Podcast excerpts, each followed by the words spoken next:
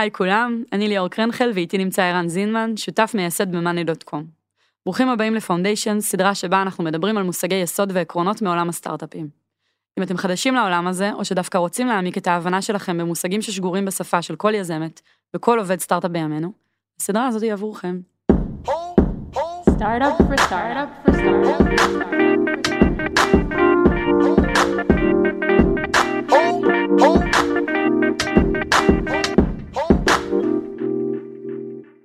בפרקים הקודמים בפאונדיישנס דיברנו על ההיסטוריה של חברות סאס והעמקנו במטריקות שמנחות את החברות האלה. אם עוד לא שמעתם אותם, במקרה של המיני סדרה הזו, אנחנו ממליצים לשמוע את הפרקים לפי הסדר. בפרק של היום, שהוא גם האחרון בסדרה הזאת של המטריקות, נדבר על המסע של חברת סאס ואיך הוא נראה דרך המטריקות שהכרנו בפרקים הקודמים. איך נראית צמיחה מהירה או צמיחה איטית, למה לצפות בשנים הראשונות, דברים ששווה לדעת כשמתחילים את המסע המטורף הזה, ודברים שמגלים רק כשמגיעים לשלבים יותר מתקדמים שלו. טוב, אז אתה עומד מאחורי כל מה שאמרתי? כן, כן. אז הגענו לפרק האחרון בסדרה. הפרק הזה יהיה שונה, כי בכל הפרקים הקודמים דיברנו על מטריקות. ARR, CAC, LTV, TROI, Churn, Retention, דיברנו על עוד מטריקות בפרק הקודם, והיום אני רוצה... היום אין מטריקות. כן, לדבר על נושא אחר, שהוא קשור, אבל שהוא בעצם קצת מסכם. אני קורא לזה SaaS Journey, המסע של חברת SaaS. אולי אחד הדברים שהיו הכי חסרים לי שהתחלנו את החברה, על איך זה אמור לראות. כאילו, לא הבנתי אם אנחנו חברה טובה או לא טובה, אם זה בסדר איפה שאנחנו נמצאים, לא בסדר איפה אנחנו נמצאים, איך יראו השנים קדימה, מבחינת מספרים, מבחינת צמיחה, כל מיני דברים כאלה. מתי התחלת לחשוב על זה? קצת לפני $1,000,000 ARR. התחלת לחשוב עם עצמך, איך נראה מסע כזה שהוא טוב, אתה אומר. כן. כאילו, איך זה אמור להיראות מכאן, האם אני בכיוון, לא בכיוון. לגמרי. כאילו לפני זה היו חששות קיומיים, אחרי זה כזה משהו עובד אז יאללה מגניב דאבל דאון, ואז פתאום רגע מתחיל לך מחשבות של אז איך נראה עתיד, זה טוב, זה לא טוב, אנחנו בכיוון, לא בכיוון. כן, זאת אומרת זה שפיצחנו את זה, זה לא אומר שצריך להמשיך ככה בהכרח. כן, אז אני אתחיל, כאילו שנשמע פחות אמורפים. יש איזשהו ציטוט אחד שאני אוהב. לא, אבל זה לא היה רגע, זה לא היה סתם שאלה, כאילו, וזה גם לא היה אמורפי, כי אני חושבת שמה שאפשר כבר לקחת מזה, זה שחברות בשלב מאוד רחוק מ$1,000,000 ARR, זה בסדר שירוצו, נכון? אתה אומר, כן, לגמרי. כאילו, לא מהיום שאני מקימה חברה, אני צריכה ללכת, אני לא יודעת אפילו מה אתה הולך להגיד, אבל זה לא רלוונטי ליום שהקמתי חברה. אם אתה לפני פרודקט מרקט פיט, או לפני מחירות, ממש לא. פחות רלוונטי, כאילו זה מעניין להבין את זה, אבל לא הייתי אובססין אוברית, זה כן חשוב כאילו בשביל להבין קדימה, אבל זה לא רלוונטי. מתחיל להיות קריטי כשיש לך מחירות משמעותיות, כשיש לך פרודקט מרקט פיט. כן. אני אגיד לך את זה כאילו דרך מטריקות, יש איזשהו, נראה לי שזה ציטוט של אחד המשקיעים בוואלי, לא זוכר אפילו של מי, שהוא כאילו אמר, להגיע מ$0 ARR ל$1,000,000 זה... impossible, בלתי אפשרי, להגיע מ$1,000,000 ARR ל$10,000,000 זה unlikely, לא סביר, ולהגיע מ$10,000,000 ל$100,000,000 זה inevitable, בלתי נמנע, וזה כאילו, קראתי את זה פעם ראשונה ודפק לי את המוח. נכון? את כאילו מתחברת לזה? כן. כי מתמטית זה לא הגיוני. נכון. כאילו... אבל סטטיסטית כן. כשאנחנו מסתכלים על חברות סטארט-אפ נראות היום, אנחנו מבינים שזה... כן, הבנתי את זה בדיעבד, הבנתי את זה בערך באיזה $6,000,000 ARR, הבנתי את זה. כי להגיע מ-0 ל-1, זה לא באמת להגיע מ-0 ל-1, זה להגיע ממצב שאתה, בוא נגיד רעיון, לא משנה מה, אתה מגייס סיד, יש לך מצגת, להגיע ל-1, אי אפשר להגיע ל-1 בלי שיש לך פרודקט מרקט פיט. נכון.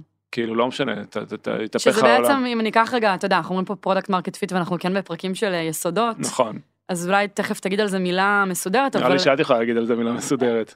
לא בטוחה שאני יכולה או לא זה, אבל שנייה, הנה מה אני כן אגיד על פרודקט מרקט פיט, אני אגיד שזאת שיטה, בסדר? כאילו, לא מגיעים ל$1,000,000 בלי שיטה. כן. הרי זה בדיוק העיקרון. לא מגיעים ל$1,000,000 בלי לעשות מוצר שאנשים צריכים אותו. נכון. שאנשים צריכים אותו ושיש אוכלוסייה מסוימת שזיהית שצריכה אותו. כן. שאתה כבר יכול לעשות עליה, כמו שאמרת קודם, דאבל דאון. נכון. אחר כך, כשעלית על שיטה לעשות אותה יותר טוב, יותר מהר, לא, יותר... אז למה רזולוציה? כאילו, גם לקח לי זמן לחשוב, אוקיי, 0-1 הבנתי, $0 ל$1,000,000 ARR הבנתי, אבל 1-10 גם הבנתי את זה, כי 1-10 זה שלב, אני קורא לו, מכונה. צריך את ה... נכון. יש לייצר פרודקט מרקט פיט, ויש לייצר מכונה. נכון. שמכונה... או אפילו מאפס לאחד, כאילו עוד פעם, ממש ממש מפשט, אבל זה כאילו הידני, בסדר? כן. נכון? יש שיטה, אבל אתה כל פעם עושה אותה, עכשיו אתה בונה מכונה שעושה את השיטה שפיתחת. בדיוק. זה יהיה השלב השני. אז מה זה מכונה, שכאילו זה נשמע מורפי? נגיד צ'אנל במרקטינג שעובד לך. אתה גילית שאתה יכול לעשות בידינג על AdWords ולפרסם בפייסבוק, וזה מביא לך, אפרופו מה שדיברנו בפרקים הקודמים, עם קאק נורמלי ו-LTV נורמלי, יחס טוב, אוקיי. נכון, או איזה cold mail שעובד מצוין ומביא לידים כל פעם מחדש. אתה לא יכול להגיע ל-10 בלי לייצר איזושהי מכונה. נכון. ואז מגיע השלב של 10 עד 100, inevitable. והתחברתי לזה, כאילו, כי זה לא אומר כמה מהר תגיע לשם. בסדר? זה לא אומר שזה מחר בבוקר. אבל once יש לך product market fit, זאת אומרת, אנשים מקבלים ערך מהמוצר והבנת מהקהל שלך, ויש לך מכונה, קשה מאוד לעצור את החברה, אני אשים פה כאן כוכבית, שגם הרבה חברות לא עוברות את ה... כאילו נתקעות איפשהו, מקבלות חוטפות קיר ב-30 מיליון, 40 מיליון, זה קורה. אבל הרבה פחות likely מהשלבים הקודמים, סטטיסטית. נכון. תראה, וגם משקיעים, אגב, כשאתה מדבר איתם, וגם זה נשמע אינטואיטיבי, אבל כשעושים את המסע הזה זה לא. כשאתה בשלבים היותר מוקדמים, אפילו באמת בשלבים של הבין מיליון ל10 מיליון, הרבה פעמים שואלים את עצמם, כמה גדול אתה יכול להיות? כן. נכון? האם עשית את זה בעבר? האם אתה יכול את אותן השיטות שיש לך היום, לגדול איתם עד אינסוף? לרוב התשובה תהיה לא. אז כן, צריכה להיות איזושהי התפתחות אחר כך, שהם לא בכך רואים אותם במקום שהם נמצאים בו. נכון? אתה עוד כאילו, אתה עדיין ב-1 עד 10 מיליון, בלהוכיח את הזכות קיום שלך. כן, יש גם שאלות על הניהול, זה כבר צריך חברה יותר גדולה, אתה נבחן שם בתור מנהל, יש המון גורמים שהם כאילו make or break. רכים כאילו, אבל הם לא רכים. כן. נכון. גם בשלב השלישי, ה-10 ל-100, אבל אני חושב שזו רזולוציה טובה. כן. כאילו של... אוקיי, אז עם זה יוצאים למסע. כן. לא, זה כאילו אנקדוטה, אני חושב שהיא... היא מעניינת, כי שאלת אותי מתי התחלנו לחשוב על זה, כי כאילו, אני והוא הקמנו את החברה ב-2013, והמוצר הראשון שיוצאנו, שבוא נגיד, הצלחנו למכור אותו ב-2014, וזה היה גריינד בהתחלה, זה כאילו, אתה מביא עוד לקוחות, ואתה לא מבין, והאונבורדינג, והתחיל לפרסם קצת מרקטינג, ואז תפס תאוצה, והתחלנו להגיע למיליון, דגדג את $1,000,000 מלמטה, ואז אמרתי, וואי, כבר אנחנו, זה היה ב-2016, כאילו כבר עברו 2-3 כמעט, מאז שקמנו את החברה. זה טוב או לא טוב? ואני חושב שפה יש דיסטינקשן מאוד מאוד חשוב. משהו שאני הבנתי. למשקיעים, לא אכפת כמה זמן לוקח להגיע מ-0 ל-1. כאילו אין פה, זה לא משנה. בין אם זה לוקח שנה או 3 שנים. מה שכן מעניין אותם, זה כמה לוקח להגיע מ-1 ל-10, ומ-10 ל-100. אבל ה-0 ל-1 הוא כמעט לא רלוונטי. כי החלק של ה-Product Market Fit זה מסע שהוא לא מרמז על היכולת שלך לצמוח. הוא מרמז על היכולת שלך לעשות Product Market Fit. כן, זה כמעט סט יכולות אחר לחלוטין. לגמרי. וגם אני אגיד עוד סיבה עוד פעם שהיא נשמעת קצת, אתה יודע, בצד הפחות אופטימי של העולם, אבל שוב, סטטיסטית, לא יודעת, לדעתי סביבות, אני לא מכירה את הסטטיסטיקות מהבוקר, אבל למעלה מ-90% מהחברות לא צולחות את $1,000,000. נכון. אם לא 95, אם לא 99%. לגמרי. אז גם תאום הציפיות, זאת אומרת, כשמשקיע נותן לך את הכסף הראשון, הוא יוצא מתוך נקודת הנחה, להלן הון סיכון, בעברית זה עובד טוב, שכנראה שלא תגיע לשום מקום עם הכסף הזה. אחר כך דווקא יש יותר ציפיות, ולכן the clock is ticking, אם לא מובן המילה. זהו, אז הקטע הוא ש... כאילו, זה לא השלב שאתה צריך להיות בפוקוס, אפרופו מה שאמרת, כאילו, מתי אני צריך להתחיל לחשוב, זה על fast growth. כאילו, אני לא חושב שהחברה תהיה value יותר, אם אתה תגיע ל$1,000,000 בשנה או בשנתיים. אבל once אתה מגיע ל$1,000,000, אני חושב שזה מיילסטון מאוד מאוד חשוב, שאני חושב שה-rule of thumb, זה לנסות להגיע ל$10,000,000, מ-1 ל$10,000,000, אם אתם רוצים להיות best in class, הייתי אומר תוך 6 רבעונים. שוב, להגיע להיות best in class. האם תוך 2.5 תגיעו זה לא סבבה? זה מעולה, זה חברת סאס מדהימה. אבל אם צריכים להגיע מ$1,000,000 ל$10,000,000 תוך 6 רבעונים, זה... אני גם חושבת שבוא נפריד רגע בין ה-execution של זה לבין התוכנית, זה נשמע כמו תרגיל טוב לשבת ולראות איך עושים את זה תוך 1.5 שנה, אתה יודע, כאיזשהו אידיאל, ומן הסתם יש עליו באפרים של החיים עצמם, ואולי זה ייקח יותר, אבל זה נשמע לי כמו framework טוב לבנות תוכנית סביבו. זהו, זה הנקודה הכי חשובה, אני חושב, כאילו... זה לא ש... כאילו, למה זה היה חשוב לי להבין את זה? כי לא, החיים לא עובדים בצורה כזאת של, טוב, מעניין באיזה הגרלה קיבלנו של חברת סאס, כאילו, אם אנחנו נצמח ב6 רבעונים ב10 רבעונים. אתה קיבלת קרדיט ליין של עוד 3 רבעונים, לך תנוח בים. כן, זה כאילו, אתה מכוון לשם. אז אני ורועי, אני זוכר שדיברנו, האמת שגם היה נורא מפגר אז, אבל שכללנו אותו, הדפסנו דפים במשרד עם... איך הולך לראות השנה וחצי הקרובות, אחרי שגרנו ל$1,000,000 ARR, אחרי זה שכלנו את זה גם לדשבורדים. מה הכוונה איך הולך לראות השנה? כאילו אמרנו, טוב, הגענו ל$1,000,000 ARR, סטופ, ריסט. עכשיו רוצים להגיע ל$10,000,000. אוקיי, אז בואו נחשוב, כמה ARR צריכים להוסיף כל חודש, כאילו שלהגיע לשם. האמת שאני זוכר משהו מצחיק, אני איכשהו הבנתי שצריך להגיע תוך 4 רבעונים. אז זה היה ממש קשה. טוב, זה איתך, אבל זה תמיד איכשהו, אתה מבין... יותר, כן. יותר, כן. עכשיו, מה זה צריך? לא צריך כלום, אבל אני תמיד אוהב להצליח להיות נאמבר 1, כאילו זה... צריך כהכוונה, אני חושבת שעוד פעם, זה מה שאתה מנסה להגיד. ולמה זה חשוב בעיניי כן, ואני אשמח שתצלול לרמה הזאת, זה חשוב ליום-יום. זה גורם לך לחשוב בצורה אחרת. בדיוק. זה מכניס אותך לאיזשהו framework, של קבלת החלטות גם. בדיוק. כי אם אתה מתעכב על משהו כבר רבעון וחצי, ואתה נזכר שנייה שיש לך איזשהו פול רבעונים שאתה אמור לעשות בדברים, אתה יכול להחליט שאתה חותך את זה פתאום. היעד מסליל אותך לקבל החלטות, שהן בעיניי מקיימות המציאות, שאתה כאילו מנסה למדוד אותה. זה כאילו קצת הזיה, אבל אני מאוד מאמין בזה. אתה רוצה לספר כמה זמן זה לקח לנו? 6 רבעונים. אבל כי חיוונו לשם. תיקנת בזמן את 4 רבעונים. כן, זה היה קשה. זה היה קשה. להגיע תוך שנה מ1 ל10. ואז סקרנו על עוד בנצ'מרקים, כאילו את כל המספרים האלה, אני אומר לכם, אחרי שקראתי אין סוף סיפורים של משקיעים, זה לא שזה מפוסם באינטרנט. נכון. ב-sascami.com. זאת הסיבה שיש לנו פודקאסט, על השלב הפרטי לא מדברים. כאילו, תחקרתי משקיעים, מה החברות הכי טובות שיש לכם, ניסיתי להבין, הסתכלתי על גרפים של צמיחה, וראיתי ממש את הדבר הזה שהוא קומונלי בכל החברות שהיו הכי טובות. זהו, ואז, בוא נגיד, הגענו ל$10,000,000, לא משנה כמה, לקח לנו 6 רבעונים, 8 רבעונים, ואז השאלה, מה עכשיו? ולמה בכלל 100? מה זה 100? אז 100, האמת שאני לא יודע אם זה כבר מספר שהוא outdated או לא, אבל תמיד 100 היה כזה rule of thumb, שחברת סאס יכולה להנפיק ב$100,000,000 ARR. כי שואלים, מתי תוכלו נגיד להנפיק? אז 100 מיליון ARR היה בנצ'מרק, היום זה קצת השתנה, היום חברות יותר בוגרות קצת. מחכות קצת יותר. כן. אז אתה הסתכלת על זה, עוד פעם, כשאתה נמצא, אם אנחנו מטפסים ARR, אתה עכשיו ככה בגובה 10 מיליון ARR, אומר, ב$100,000,000 אני אמור להיות לקראת הנפקה. זה היה כאילו מה שזה סימל עבורך? 100 מיליון יצג מבחינתי את האברסט, אז. כן. כאילו אמרתי, טוב, נגיע ל$100,000,000, זה טירוף. ליגה מאוד מאוד ספציפית. כן. כן. עכשיו, כמובן, היום בדיעבד, אני כבר לא קשה להתחבר לתחושות האלה, אבל כשאתה מגיע ל1, אתה אומר, רגע, אני צריך להגיע ל10, זה נראה לך כאילו הסיוט הכי גדול בחיים. כי אתה נזכר בכל הקושי, בשלב של הפרודקט מרקט פיט, ואתה אומר, רגע, עכשיו עוד 10 כאלה, אבל זה לא עובד ככה. איך זה כן עובד?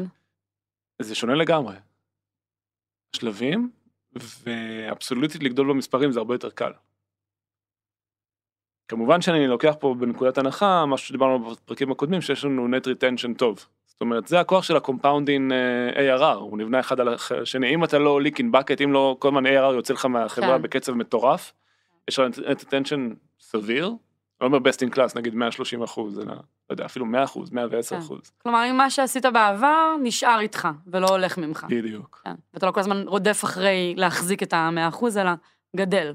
כן, גם נתחיל לבצר לך מה שאני קורא לו מיקרו-ברנד, כאילו זה עוד לא ברנד גדול, אבל זה מיקרו-ברנד כזה, לקוחות. הילו אפקט כזה, של דברים שקוראים. לקוחות, כבר המסה יש לה משמעות, כאילו, אנשים עוברים חברות, יש פה, שוב, במקרה שלנו, כן, כאילו, אפשר להזדהות לזה, כל אחד במקום שלו. הפה לאוזן, בווירליות המסוכן. כן, יש איזה מומנט, יש מומנט שנבנה, וזה כוח שתרומך בך. אבל אני חושב שבכל נקודה, שהסתכלתי על נקודה הבאה, אם עושה אימצא בהתחלה ואתה מסתכל על 100 מיליון, זה נראה לך סחרחות אחת גדולה. אבל גם הנקודה שנגיד מ-0 ל-1 או מ-1, אני חושב שגם את העסקה הראשונה שהיינו ב-0, הייתי אומר, רגע, עכשיו אני צריך להשיג עוד $1,000,000, כאילו איך אני עושה את זה? אז הגענו לשם, ואז הגענו ל$1,000,000, טוב, צריך להגיע ל$10,000,000, וואו, אבל זה כלים אחרים. ומ-10 ל-100, אז תראו, פה באמת אין חוקים. אני חושב ש-overall, best in class זה לגדול ב-100% year over year. אפשר כמובן יותר. אז מה זה אומר? שנייה, אם נתרגם את זה, זה נגיד לגדול מ-10 ל-20, מ-20 ל-40, 40 ל-80, 80, כבר באמצע השנה אתה גודל ל-160, אז כאילו אתה נמצא תוך 4-5 שנים ב-100 מיליון ARR. יש חברות שצומחות יותר מהר. אני חושב שאנחנו פרסמנו את המספרים שלנו, אז אנחנו צמחנו, שנשתף את הג'רני שלנו, $1,000,000, אני חושב שזה היה ב-2016, 2017, 6 מיליון, זה אפרופו השנה שחשבתי שנגיע ל-10 והגענו ל-6, כן? שזה מדהים, זה מדהים, ואז כאילו אחרי שני רבעונים כבר הגענו קצת יותר מ-10, סיימנו מ-6, שנה אחרי זה סיימנו ב-18, ה-18 ל-50, ואז 50 ל-120, והשנה אנחנו... ממשיכים לצמוח. כן. שאגב, רק כי קודם אמרת 100%, אז רק יפה, להראות כן. שאנחנו לא התחלנו ב-100%, אתה כאילו מספר פה שצמחנו מ-1 ל-6. ל-50, כן. כן, ומ-1 ל-6. ומ-6 ל-18. כן, טוב, בסדר, אמרתי, בהתחלה מ-1 ל-10, תחשבי, זה צמיחה של... כן, רק להגיד שזה יותר מ... נכון, לא, אמרתי אחרי שאתה מגיע ל-10 מיליון, אתה רוצה לצמוח יותר מ-100%, לפחות בשנים הראשונות. כאילו, סרטטתי פה איזה מסלול כזה, 100 ל-20, 20 ל-40, כמובן שאפשר מ-10 ל... לא יודע, 30. מעולה. עכשיו, למה אני אספר לכם את כל זה? כאילו, למה, מה זה חברה שצומחת מהר?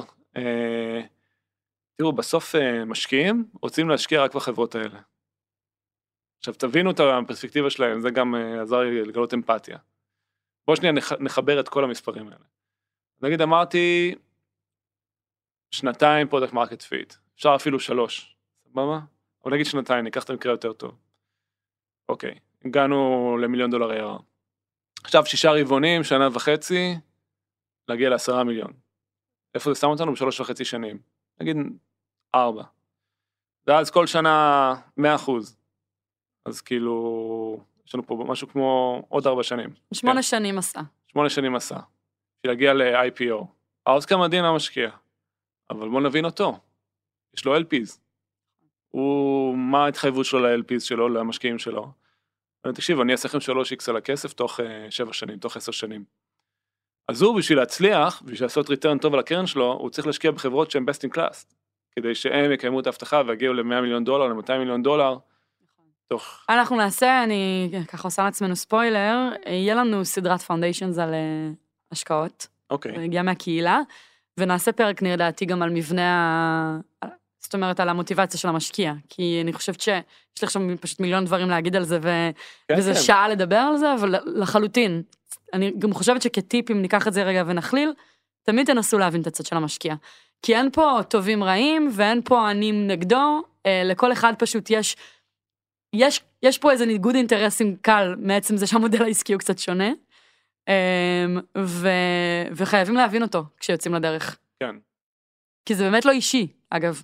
הלחץ עליך מהמשקיעים הראשונים שלך. ברור, זה הלחץ שלהם על... זה הלחץ שהם מקבלים מהמשקיעים שלהם, והם רוצים לגייס את הקרן הבאה, הם צריכים להראות תוצאות טובות על הקרן הנוכחית, ואם אתה לא מתקדם בקצב מסוים, הם לא יכולים להראות את התוצאות האלה, אז הם גם הם תקועים. כן.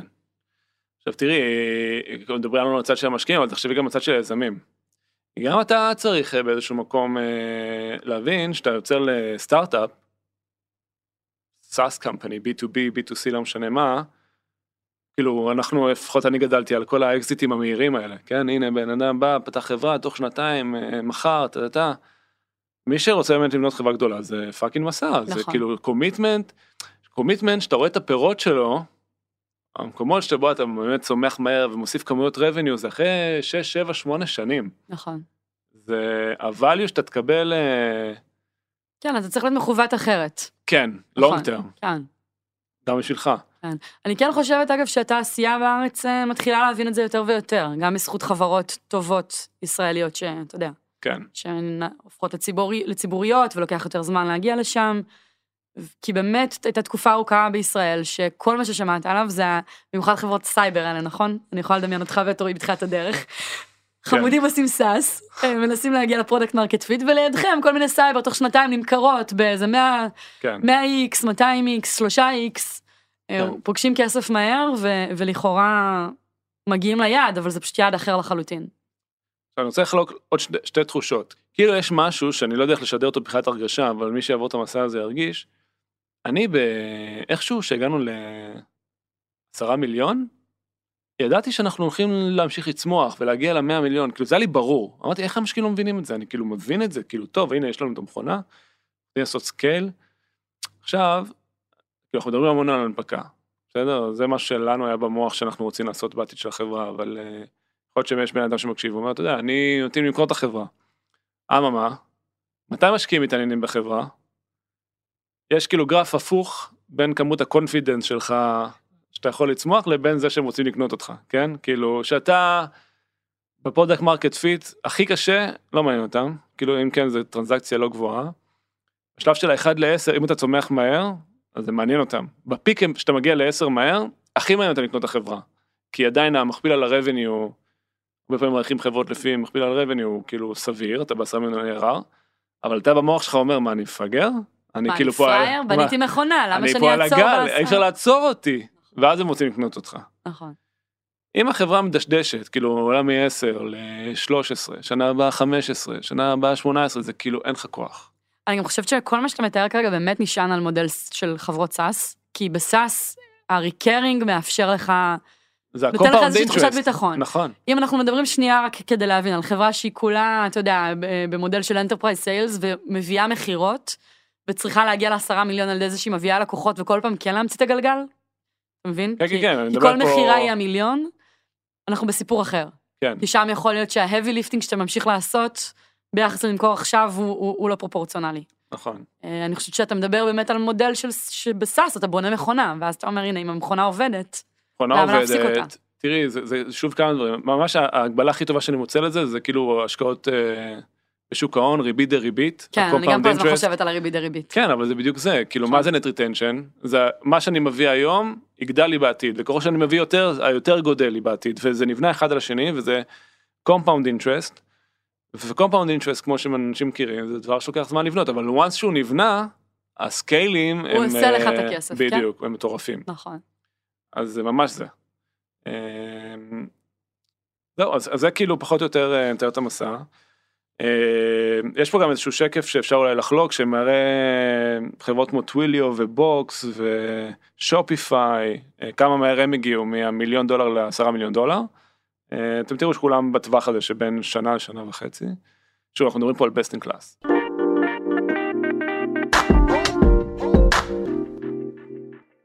יש לי שאלה, אבל כן. אתה כאילו עכשיו אתה במקום אחר, אבל אז, בימים הרלוונטיים של מה$100 מיליון ל$10 מיליון, חשבת גם על איך אתה עושה את זה, וגם איך אתה עושה את זה הכי טוב? כאילו, החזקת את שתי המחשבות האלה במוח? מה זאת אומרת? כי זה כן שלב הישרדותי מסוים, ושלב פיצוח מסוים, בסדר? ואני אומרת, יש ערך, כי יכולים לצאת מהשיחה, מלהקשיב לנו עכשיו ולהגיד, טוב, אם אני לא עושה את זה הכי טוב, הכי best in class, אז זה לא שווה לעשות את זה. ואמרנו קודם, התחלת את הפרק עם זה שאתה אומר, עצם זה שזה קרה, זה כבר unlikely, זה כבר לא סביר. זאת אומרת, זה שלב שרוב החברות לא מגיעות אליו. אז גם אם בן אדם הגיע מ1 ל10 תוך 3 שנים, ולא תוך 1.5 שנה, זה עדיין שפו ומחיות כפיים. ברור, לא, אני אגיד לך יותר מזה. יש חברות ש... תראו, אני ניסיתי להגיד מה best in class, כאילו שאני מכיר בבנצ'מרקים. אז רגע, אז לפני שאתה ממשיך, אני שואלת אותך, כזינמן, כערן, אתה אז חשבת גם, אני גם רוצה להצליח בזה, וגם רוצה להצליח בזה הכי טוב שאפשר? כן. טוב, אני יש לי הפרעה נפשית. בסדר, לא, מכירה אותי, כן. בזה אני שואלת, כי זה... כן, אבל אני יכול להגיד לך שמשהו אחד שלמדתי זה כמו לטפס את האברסט, יש אנשים שיגידו, עצם זה שטיפסתי את האברסט, זאת ההצלחה, ויש כאלה שיגידו, אני רוצה להגיע לטופ, והכי מהר שאפשר, וזה פשוט לא אותה, אתה מבין, זה כאילו... כן, תראה, אני תמיד יש לי תפיסה במוח, שאם אני אעשה את זה הכי טוב, זה גם יהיה לי הכי קל, כאילו זה מה שאני מאמין בו, כי זה הכרח אותי לחשוב מחוץ לקופסה, ואני מדבר כמובן על עצמי, כן, זה החברה, זה לא אני, כאילו... לא, אבל זה מעניין דווקא מה שאתה אומר עכשיו. אתה נועל את עצמך על זה שהכי טוב דווקא יהיה הכי פשוט מבחינתך. כן, אני ממש מאמין בזה. יכניס אותך לקצב מסוים. לא להתפקס את דברים לא נכונים, לבנות את זה בצורה כזאת ש... כי once אתה שם את עצמך בסטרץ', אתה יוצא מהקונפורט זון. כי אתה צריך לעשות דברים שהם לא אינטואיטיביים. נכון. אז... שם יצא הכסף. אני ורועי תמיד חושבים ככה. נכון. עכשיו, תראי, אין פה כלל אצבע. אני מכיר הרבה חברות שלקח להם 2 שנים, שנתיים וחצי. רגע, אני רוצה, סליחה שאני עוד קוטעת אותך, רק לתת דוגמה לזה, כי לא אמרת, אני ורואה תמיד חושבים ככה, דוגמה לאיך זה נראה, במקום לשאול את עצמנו, כמה ARR אפשר להביא, הגיוני שנביא השנה, bottom up, בסדר, איך להסתכל על איזה לידים יש כרגע, ועל הצ'אנלים שיש, ואז אגיד, אוקיי, הגיוני, ולהוסיף לזה 10%, מכיר את האלה שמוסיפים 10%, ואז אגיד, אוקיי, לשם נגיע השנה, אנחנו הולכים הפוך. נכון. ממציאים יעד, כאילו היום כבר פחות ממציאים, ויש לזה יותר אחיזה ממצית, אבל בגדול כקונספט ממציאים יעד, ואז הולכים לחקור איך מגיעים אליו בכל מחיר. אז איך אני חושב? אני אומר, אני שם יעד, שאני יודע שהוא החברה best in class. כן. כאילו, שאני יודע שהוא מדהים. הבנתי. כן, למה אני צריך בכלל את הבנצ'מרקים האלה? לא יודע, אולי רק אני חושב ככה. לא, בסדר, בגלל זה אני שואלת אותך, אני מחפשת את זה בדיוק. אני כאילו לא נותן למציאות להכתיב לי מה, אני אומר, טוב. אתה מכתיב למציאות. כן. עכשיו אני פסיכולוגיה, את רוצה? אני יודע שנגיד, אני לא טוב בלבוא למשקיעים ולמכור להם דברים. אני לא טוב בזה. אני גם יודעת שאתה לא טוב בזה, ערן. לא, תשמע, זה לא הסגנון שלי. נכון. אני אומר, אני מעדיף ש... כאילו, שהחברה תהיה ממש ממש טובה, כדי שזה לא תלוי בכישורי המשחק שלי ושל רועי, כאילו, בחדר. או הסטורי טלינג, לגמרי. כן. טוב. עכשיו, אני כן רוצה להוסיף עוד נושא, אז עכשיו אני רוצה, כאילו דיברנו הרבה על ההנפקה, אז אני רוצה כן לדבר שנייה על המקום הזה. בסדר, אני יודע שזה כאילו, תגידו, זה רחוק, זה, אבל אני כן, זה חשוב להבין את זה, כי זה מוסיף המון פרספקטיבה. כאילו, למה חברת סאס זה טוב? צריך להגיד את זה. כאילו, למה, לא יודע, אני מסתכל עכשיו בשווקים, נכון שאנחנו עכשיו בנקודה חריגה גם בשביל חברת סאס. מכפילים מטורפים. מה זה מכפיל? זה מה השווי של החברה, לעומת ההכנסות שלה, לעומת הרבנים שלה. אז השוק מאוד מתגמל היום על הכנסות של חברת סאס, זה מה שאתה אומר. כן. מאוד מכיר. אגב, גם הפרייבט וגם הפאבליק. כן. אגב, אולי זה עוד מילה שאני אגיד, סורי על האסוציאטיביות, אבל הרבה פעמים שתגייסו כסף, אז אנשים עשו מכפילים על ARR, ואם אנחנו מדברים פה על צמיחה מהירה, זה גם דרך מן הסתם קורלטיבית לעלות הערך של החברה בצורה מהירה. אבל עכשיו אם אנחנו מסתכל על פאבליק מרקט, אז למה פאבליק מרקט בעצם כל כך מעריכים חברות סאס? מעריכים הכוונה, נותנים להם שווים גבוהים. הרי יכול להיות חברה עם מיליארד, עם 100 מיליון דולר רבניו, שהשווי שלה הוא $1 מיליארד, ויכול להיות חברה עם 100 מיליון דולר רבניו, שהשווי שלה הוא $5 מיליארד. איך זה יכול להיות? מן הסתם, השווי של חברה, ההכנסות שלה הוא רק פרמטר אחד. יש עוד המון פרמטרים שמשפיעים על זה, אבל אחד הפרמטרים הכי משמעותיים, זה בעצם פרדיקטיביליות ויכולת לצמוח בקצבים גבוהים, גם שאתה בסקייל. כי אתה מסכים איתי שחברה שיש לה $100 מיליון, revenue, וצומח תהיה שנה הבאה 120, לעומת חברה שיש לה $100 מיליון revenue, תהיה שנה הבאה 200, הם לא אותה חברה. נכון. הם משקיעים, מה שהם קונים זה את העתיד. ועל הנושא של הפרדיקטיביליות, זה קצת מה שאמרתי קודם, אם עכשיו יש לך מנויים, ואתה יודע להעריך מה הרצפה שלך, ועם מה אתה מתחיל בוודאות את השנה, ואתה גם יודע כמה נוטשים, אז יש פה יכולת מידול מאוד גבוהה, לעומת זה שאתה צריך ללכת ולקנות, להביא מחירות כל רבעון מחדש, ואפילו נלך למצב הכי קיצוני, אז לוקח לך גם שנה לסגור לקוח, זה שני מצבי פרדיקטיביליות מאוד מאוד שונים, שאחד נותן יותר ביטחון, והשני נותן פחות ביטחון. אפילו איזושהי הגבלה, אז כאילו הכל נשמע הייטק אותו דבר, אבל נגיד שאני כזה הייטק קצת דור ישן, הבחנה נשאלה של דוגמה הזאת היא שנגיד חברות שתעסקו בעולם של הטלקום ומכרו ציוד לחברות סלולר של אנטנות ועברת נתונים וזה, אז זה לא סאבסקריפשן, הם באים וצריכים לעשות סייקלים ולמכור ציוד וכאילו וסרוויסס וזה, וכל שנה הם באים, טוב איזה חברות השנה ירצו לעשות שינוי בתשתית שלהם ותלויים ב... וחברת סאס שיש לה סאבסקריפשן, שהיא יודעת למדל מה נט ריטנשן שלה, היא יודעת איך הלקוחות מתנהגים, היא יודעת מה המכונה, אני יכול לחזות את הרבניו שלנו בצורה הרבה יותר טובה. מרגיעה. אני לא צריך להיות בלחץ בסוף הרבעון, אני לא צריך להיות בלחץ שמישהו יחתום על עסקה. ועל זה השווקים הציבוריים מתגמלים. כן, כי הם יודעים על זה, באמת אני אומרת, תחשוב, אתה שם כסף, ויש לך ודאות יחסית יותר גבוהה, הכל יחסי, אז יותר גבוהה, שיקרה איתו משהו טוב. נכון. אבל יותר מזה אני אגיד, בגלל שדיברנו על נטו... או אפילו לא שיקרה איתו משהו טוב, סליחה, אני מקנקת את עצמי, שמה שאומרים שיקרה איתו, אכן יקרה איתו. נכון, כן? אבל גם מה שאומרים שיקרה איתו, כאילו זה גם משמעותית, שונה מחברות אחרות, כי דיברנו על נטרטנשן מקודם, נגיד יש לך נטרטנשן של 130%, אז אתה כבר יודע שאתה הולך לצמוח שנה בה ב-30%. נכון. לא משנה מה, לא משנה גם באיזה גודל אתה. נכון. זאת הרצפה. זה וואו. נכון. כי יש חברות שוואנס הן מגיעות ל$100 מיליון, הכנסות ו$200 מיליון, הן מעטות בטירוף, גדלות ב10%, 5% בשנה, יש חברות שכאפילו לא גדלות. כאילו... אתה אומר, רק המכונה כבר תביא לך את הצמיחה של ה-30%, בעוד שחברה אחרת תצטרך להתחיל להתניע, כדי לסיים את השנה עם עוד 30%. ולמה זה עוד חזק? למה זה עוד חזק? כי הם יודעים, מראים פה לחברות סאס, כן. לעצמך, זה טוב. לא, לא לעצמי, לקטגוריה. לא, בסדר, זה גם אותך, בתוך הקטגוריה, כן. כי אם המנגנון עובד, ואם יש סאבסקריפשן, ואם יש נט ריטנשן, שכמובן, אבל מה זה אומר? שהאנשים בחברה מופנים לעתיד. איזה כוח זה? נכון. שכאילו, אתה יודע שלא כל החברה עסוקה בלסגור את העסקאות, וצריכים להוסיף פיצ'רים שלסגור את העסקה, והכל בעסקאות שעכשיו, שלעמוד ביעדים שלהם, אתה יודע שיש 700 איש, 1,000 איש, לא משנה מהגודל של החברה, שעובדים לעתיד. נכון. כי ההשקעה בהווה היא בדרך כלל קטנה. וזה העוצמה של חברות סאס, בגלל זה הם כאילו מקבלות כזה מרקט קאפ גבוה, ומכפילים כאלה גבוהים. אני גם מספר שפשוט פנימית, אנחנו מאוד מדברים על זה, על מנועים שכבר פתחנו, ועל מנועי צמיחה עתידיים. כי זאת אומרת, בכל נקודת זמן בחברה, יש דברים שכרגע מייצרים ערך, ודברים חדשים שאמורים לייצר ערך בעוד איקס זמן. כן. בכל נקודת זמן, נכון? נכון. עכשיו, אני כאילו מתחבר לנקודה שהתחלתי את השיחה, כי אני פה הרמתי לקטגוריה, אבל שאתה בהתחלה אתה לא רואה את זה. כאילו, שאתה ב$1,000,000, או לפני זה ARR, או שאתה ב$5 מיליון, ואתה מסתכל על חברות ענקיות, אני זוכר את עצמי, וואו, איך החברה הזאת הגיעה ל$100 מיליון ARR? ויש משהו בחשיבה long term, ובקומפאונד אינטרסט הזה, שהיה חשוב לי לשתף, כאילו, את האנשים, כי שאתה בתוך זה, בתוך הסיטואציה, זה ממש ממש קשה לראות את זה, ממש קשה לראות את זה. אז כאילו, מעין תקווה כזאת, או לתת לאנשים את האוויר, להבין ש...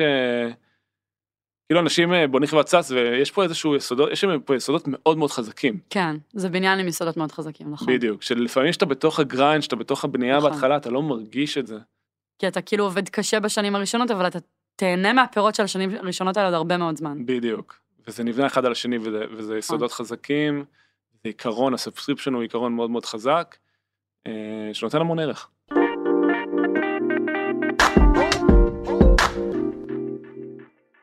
נראה לי נסיים עם כמה שאלות, שקשורות, שדווקא גם באות בדיוק בזמן, אני חושבת.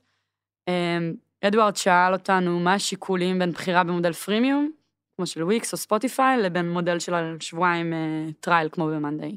אפשר להציע ככה או ככה. כאילו, יש סלק שיש להם מודל פרי מאוד מאוד נדיב, ואטלייג'יאן חברה ששווה, ששווים $30 מיליארד, ואטלייג'יאן חברה ששווה $30 מיליארד, שעד היום היה להם רק פרי טרייל, אני חושב שלפני כמה חודשים מוציאו גם איזשהו פרי טיר, אבל לא על זה החברה הצליחה. אנחנו התחלנו עם פרי טרייל, כי סתם רצינו לקבל פידבק מלקוחות משלמים, ראינו גם את טרלו שהייתה קצת בתחום שלנו, וראינו שזה לא עשה להם טוב, הפרימיום, כי היה להם המון משתמשים, מעט הכנסות, המון רעש, אז כאילו התרחקנו מזה, יכול להיות שאם הסיטואציה הייתה שונה היינו בוחרים אחרת. אנחנו עכשיו עושים A/B טסט שכן פריטיר, עוד ניסיון, כאילו... כן, אבל יש עוד מה שאתם תמיד אומרים על התקופה ההיא, שככה אני מחזירה אותך אליו, שזה דווקא מהזווית של המוצר. כן, כן, רצינו לקבל פידבק מלקוחות משלמים, כי כשהיינו בשלב של פרודקט מרקט פיט, אז פחדנו מאוד לקבל פידבק מ... ממישהו שלא אכפת לו מהמוצר. כן, מה זה לא אכפת לו? אולי מאוד אכפת לו, אבל הוא לא מוכן לשים כסף על זה, אכפת לו. אז רמת אכפתיות מאוד ספציפית. כן, הוא מאוד ווקל, יכול להיות ויש לו דעות, אבל זה לא מספיק ערך בשבילו, בשביל שלם, אז אני פחות דרך לסנן את הפידבק שלו, כן, אבל לא יודע. כאילו, אין לי איזושהי, אני לא חושב שיש נכון או לא נכון. כן, וגם זה אין לנו זמן להיכנס לזה, אבל גם וויקס, ספוטיפיי ומנדי זה ממש לא אותו עולם, כן? כן. התחלנו לדבר על קונסיומר, ועל דברים שהם יותר one time, או יותר... אז יש פה, ומדדי אינגייג'מנט אחרים, וזאת אומרת, יש פה עולמות שלמים שאפשר לצלול לתוכם. ושאלה אחרונה, כי לא נשאר לנו זמן, מברק, ואני אקריא אותה, כי היא ככה מתארת מצב שדיברת עליו בלי לדבר עליו, ערן, בפרק. הייתם במצב מאוד קשה, שנייה לפני סגירה, ולולא האמונה של אבי אייל בחברה, לא יודע אם הייתם מגיעים עד הלום. מתי התחיל ההייפ סביב המוצר, ואיך זה בדיוק קרה? האם ביצעתם שינוי מהותי שגרם לכם לעלות על הגל? ורק למי שלא יודע, הוא ברק קיבל ככה את המידע הזה מפרק 32, שמדבר שבו ערן ואבי מספרים על ימים קשים יותר של החברה. כן. טוב, זה קצת מנוסח בצורה קיצונית, כן? כן ולא, כי אתה גם, אני אומרת, דווקא מתחבר לדברים שתיארת קודם. כאילו דיברת עליהם עכשיו ממקום אחר, אבל היו ימים קשים. לא, ברור שהיו ימים קשים. אז מה השאלה? לא בטוח שבאת. מתי עליתנו על הגל, גל, גל? פרחת לרקוד מהדש לי. לא, אני לא אמשיך. אוקיי, אני אגיד לך מה היה, אני לא יודע אם זה הייפ. היו כמה נקודות ציון ומשמעותיות בחברה, שאני זוכר שהשקיטו אצלי משהו. שידענו שאנחנו לא נסגור את החברה לעולם. עכשיו, זה לא שידעתי שנצליח. בסדר, זה כאילו, זה לא נשמע, זה לא אירוגנטי. כן. זה כאילו, ראיתי שיש מכונה, שעובדת, ראיתי שיש קולקשן, כסף שנכנס מלקוחות, ידעתי שאנחנו יכולים להקטין תקציב מרקטינג בכל הזמן שנרצה, עשיתי את החישוב המתמטי הפשוט הזה, ואמרתי, תשמע, יש פה עסק שירוץ. אנחנו יכולים לממן את המשכורות של אנשים, וואי, זה הרגיע אותי בלב, כאילו שבאתי למשקיעים אחרי זה, כאילו בלב שלי, כן, לפני הפגישה, כמובן שלא אמרתי להם, או שתביאו את הכסף, או שלא, הכל טוב. המכונה תמשיך לעבוד. כאילו נרגעתי. כן, יפה. ואתה חושב, כאילו, היה איזשהו שינוי מהותי שגרם לנו להצליח? לא, בסוף הכל... במקום אני רוצה להבין איזה מכשולים עומדים בפנינו לבין להיות חברה גדולה, ואז אני אנסה להוציא אותם באיזושהי רמה.